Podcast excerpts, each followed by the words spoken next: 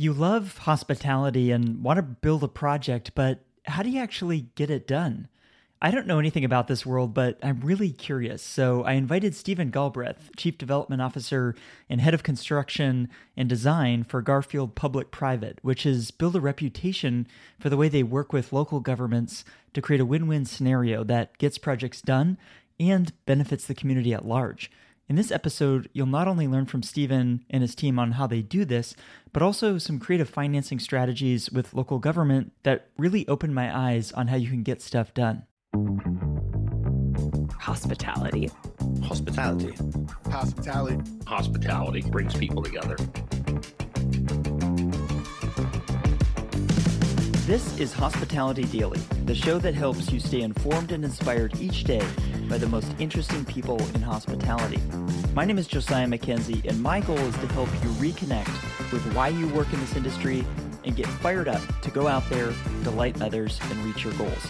Let's get started.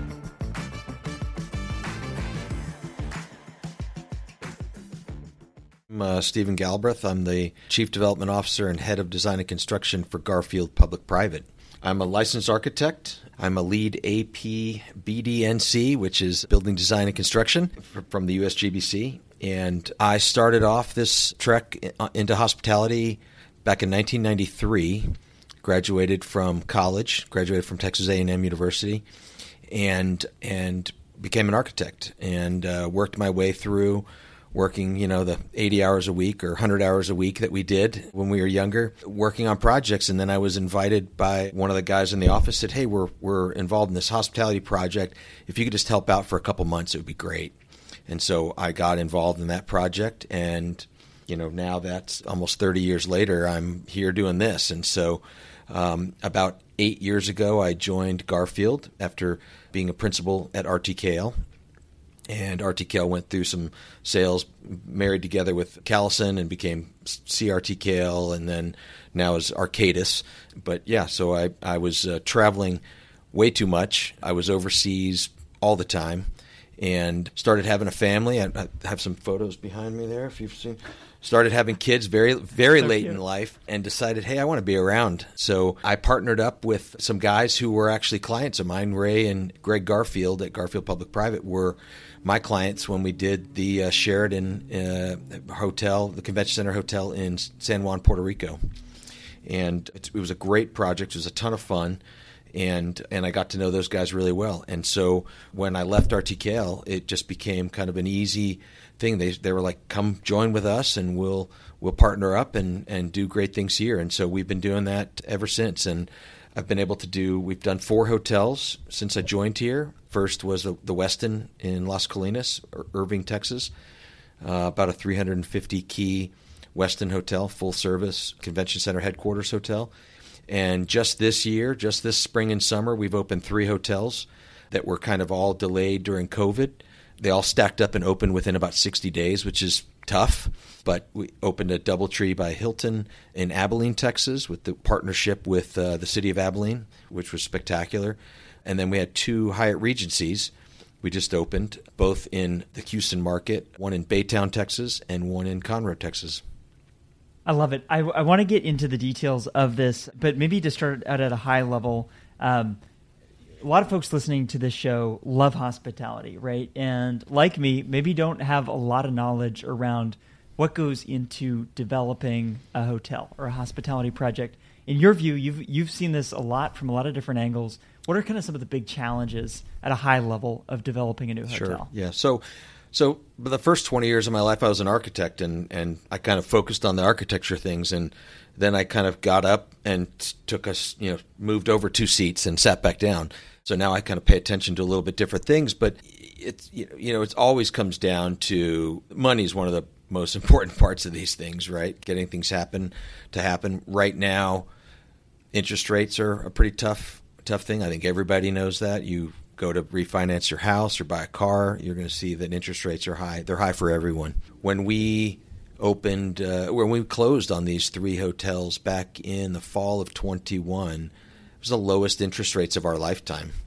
And uh, so those deals did amazing. And not, not to get too deep in the weeds, but less than 4% cost of capital totally for the project. It's probably double that now. So the things that we try to do, we're a fiduciary with our clients and we really look out for them. We're trying to to help these cities that have never had a full service hotel or a convention center hotel get that asset and really try to figure out how to bring in high impact business. And that's that's really the the point. So as as an example, some of the numbers that the GM of the Irving Convention Center told me before we opened the Westin in Las Colinas, the average guest that was visiting Irving for the day was spending $25 a day. Once the hotel was open, the average guest was spending $250 a day.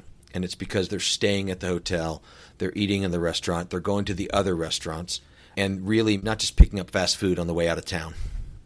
Wow, it, it's interesting, and, and I think it, it leads me to you know what I was really curious to ask you about is is what is the um, what is the impact and the potential of uh, a hotel in in a community, right? And maybe we use Abilene, your project in sure. Abilene, as an example, because that's my my understanding is that's where Conrad Hilton got started, right? So it has some interesting roots in hospitality, but that community was challenged to open up the hotel project that you were looking to do, right? You know, it's it's pretty it's pretty typical that a city will have been thinking about doing one of these for 10 or 15 years and maybe gone after it two or three times and we're never the first guy they talk to.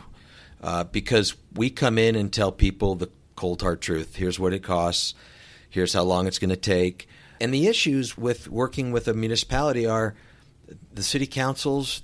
They, have they kind of have a time limit, right? They're there for a time. The mayor is there for a time. City managers, they move around. So somebody has got to be passionate about this kind of project that's invested in that city and they're going to be stay involved. So it's somebody in the economic development group or maybe in the chamber of commerce that can really grab a hold of this and take this through, you know, one or two or three city councils, right? It is challenging. These are expensive projects. Cities always are trying to get the best deal they can. They, that, that's the, that's what they need to do for their constituents, right? And so in Abilene, you know, we sat down. The, I remember the very first time we went to a, an I don't know, like an RFP open house kind of thing. Hey, we're gonna we're gonna put this RFP out there, and we went and went and met with uh, the city manager Robert Hanna, and said, Hey, are you are you sure you know you have to put in 30% of this deal right and he said absolutely we do and five or six years later, it took five or six years, but they opened a hotel. And that city was so behind this project. The groundbreaking that we had there was the probably the most most applause I've ever heard at a groundbreaking in my life. It was it almost kind of scared me because the crowd behind me was like, ah. So it was it was fun, and that's the way they were when we opened the hotel. So Abilene was a great example. Wait, what's interesting, Stephen, because I'm I'm new to this whole world, but frankly, it kind of surprises me if I heard you right. So the city was putting in some money into the project. I thought it was all private investors, but you got this some financing. Yeah, the yeah. Right? So these these so typically, and this is way oversimplified, but and so don't get caught up in my numbers, but generally, it's kind of the way it goes. If a hotel, let's say, costs three hundred thousand dollars a key to build, a lot. It's a lot more than that now. But but if it was three hundred thousand dollars a key, and you could only get two hundred dollars a night in rate, then there's kind of this disconnect of about a third, right? Because one of the old sayings is you can put in thousand dollars for every dollar of rate that you get into a room. So so three hundred thousand dollar, two hundred dollars a night. There's a, there's a third gap, and so somebody's got to put that that money up, and it's typically what the municipality does. We call that the gap, and so we can come in and and do a uh, work with a with a, um, a banker like uh, Piper Sandler or a Citigroup, and find institutions to go buy the the two thirds. They'll go buy that, and that really is just amortized by the NOI or the net operating income of the hotel. The city doesn't have to stand up for that, but the city has to kind of fill this gap, and that's kind of what it what it what the city's investment is. Now, in Abilene, Robert Hanna was very fortunate, and also he really worked hard to get some money from a couple of donors. So he got some large grants that picked up a big chunk of that city's input in the project. I'm I'm curious. So, want to so whether it's a project where you have an ally in the Economic Development Council, or you're working with the municipality, you have somebody in there that is maybe not in the kind of political cycle of a mayor, mm-hmm. or you know some of this. I'm curious what the message is to other stakeholders of why we need this hotel. Is it about bringing more economic activity? To that community? Uh, how do you kind of make the, the broader presentation to others? Yeah, I mean, it's all about high impact business. It's about sales tax. Um, the state of Texas is is you know very gung ho on development. We have a bill started out with a bill called House Bill 4347 that that allows cities to get back from the state the state's portion of sales tax from that hotel for 10 years. And so that that could be a third or a half of what the city's putting in. They're getting in rebates back from the state. So we ask our municipal clients, we say, hey, you you put this money in. It's not a subsidy to us. We're a fiduciary to you. You put this money in as a as an investment, and you are the owner of the hotel and then we show them all these ways. You get the, the sales tax back from the state here. Here's the here's your city portion of sales tax you're going to make just from this hotel. And then by by teaming them up with a great operator we'll come in and fill this hotel with high impact business folks that are coming in for two or three days coming in for association business and then transient customers as well people who are just always going to stay in, in Abilene's case in a Hilton or a DoubleTree. They always want to get their Hilton points, so they'll stay there. So that's great. And then I, I, think you know it's exciting to hear about hospitality being this catalyst for growth, economic activity.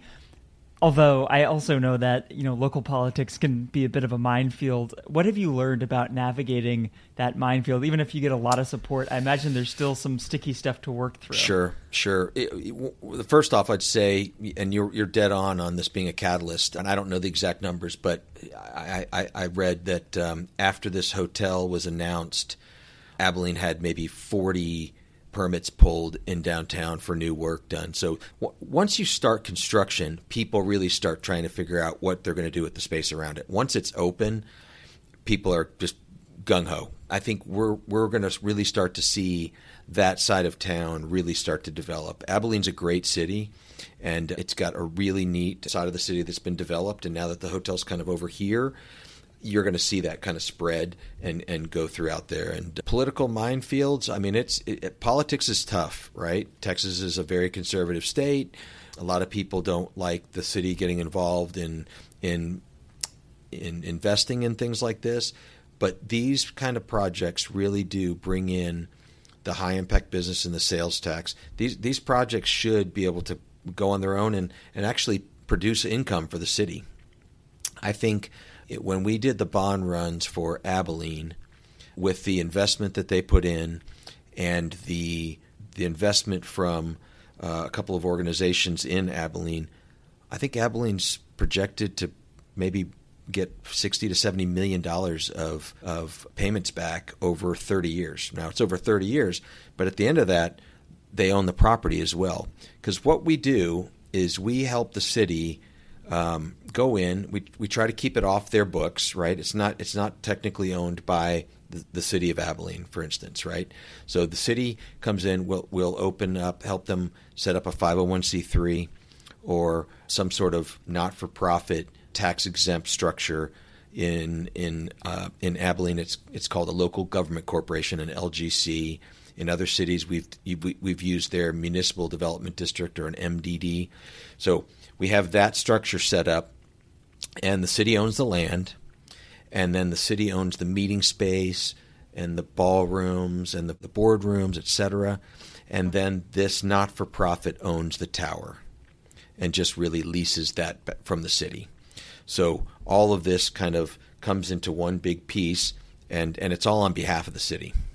It's exciting because you've articulated a kind of a, a practical path for everybody winning it seems right? Where it's not just not just your investors. It seems like the town's winning you know the residents of that community the, the people doing business in the community. So it's exciting for me to hear. I'm, I'm curious what is most exciting for you as we close out this year head into next year as you kind of think about projects. What are you thinking about or most excited about right now? Yeah i think the thing that really is the reason why we're a company is to help secondary and tertiary cities get important infrastructure that they couldn't get otherwise. They they don't know the path to, to get to move forward. They don't know how to get a new city hall or a new parking structure for their their struggling retail or or a performing arts center or a hotel.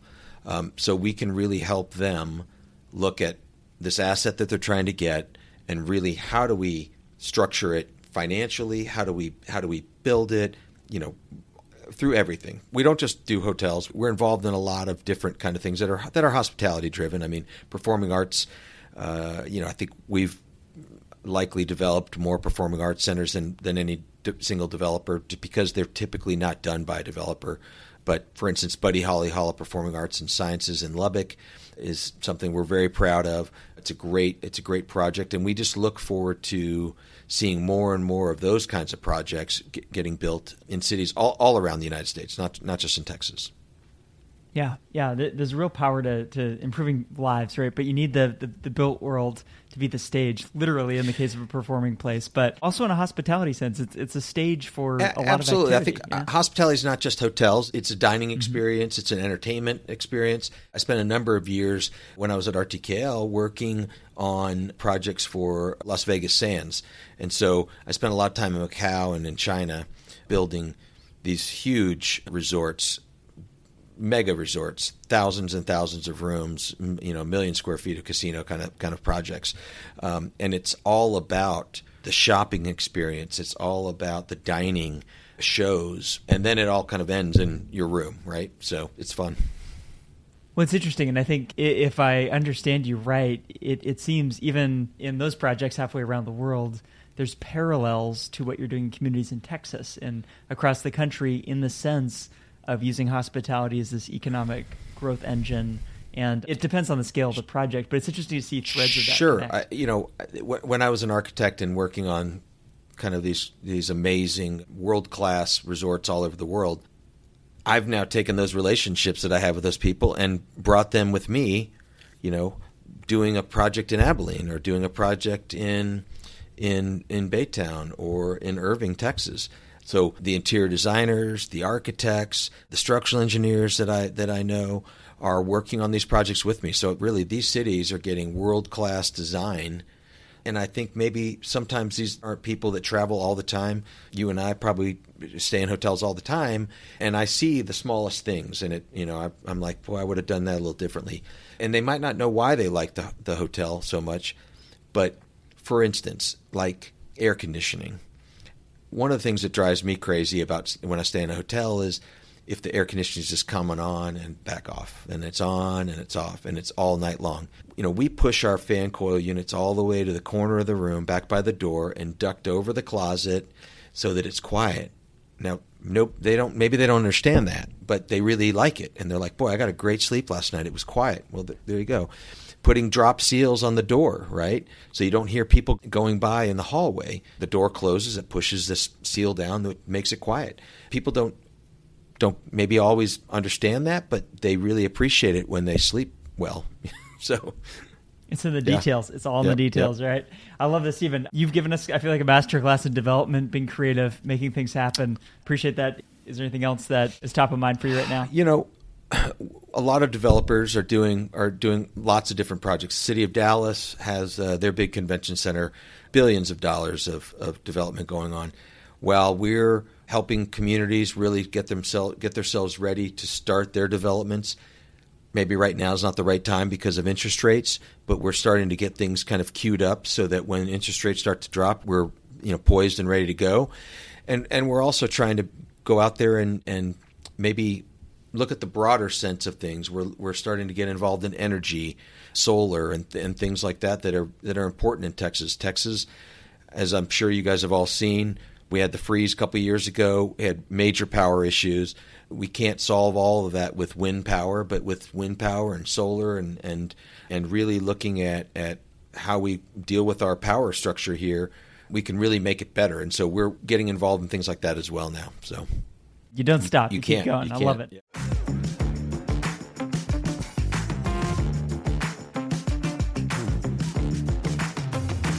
Before we go, I want to let you know about a few more things. First, if you haven't done so already, subscribe to this podcast on Apple Podcasts, Spotify, or your favorite app to stay inspired each day by actionable insights from the most interesting people in hospitality. Second, I've started sharing videos and photos from the stories on this show on Instagram and YouTube. So if you'd like to see those or watch along, I encourage you to follow Hospitality Daily there so we can stay in touch. Third, if you'd like to listen to more conversations like the one you just heard, visit this podcast website at podcast.hospitalitydaily.com. I've spent a lot of time building out this website because I want to make it really easy for you to listen to the topics and guests that you are interested in, whether that's culture and leadership, or operations, or technology, or something else. Browse and search the entire library of more than 400 episodes for some of the top leaders and innovators in hospitality at podcast.hospitalitydaily.com com to get ideas for delighting the people around you and reaching your business and career goals. I produce this podcast each day and give it away for free because I want us all to learn and grow together. If you enjoyed today's episode, I just have one favor to ask.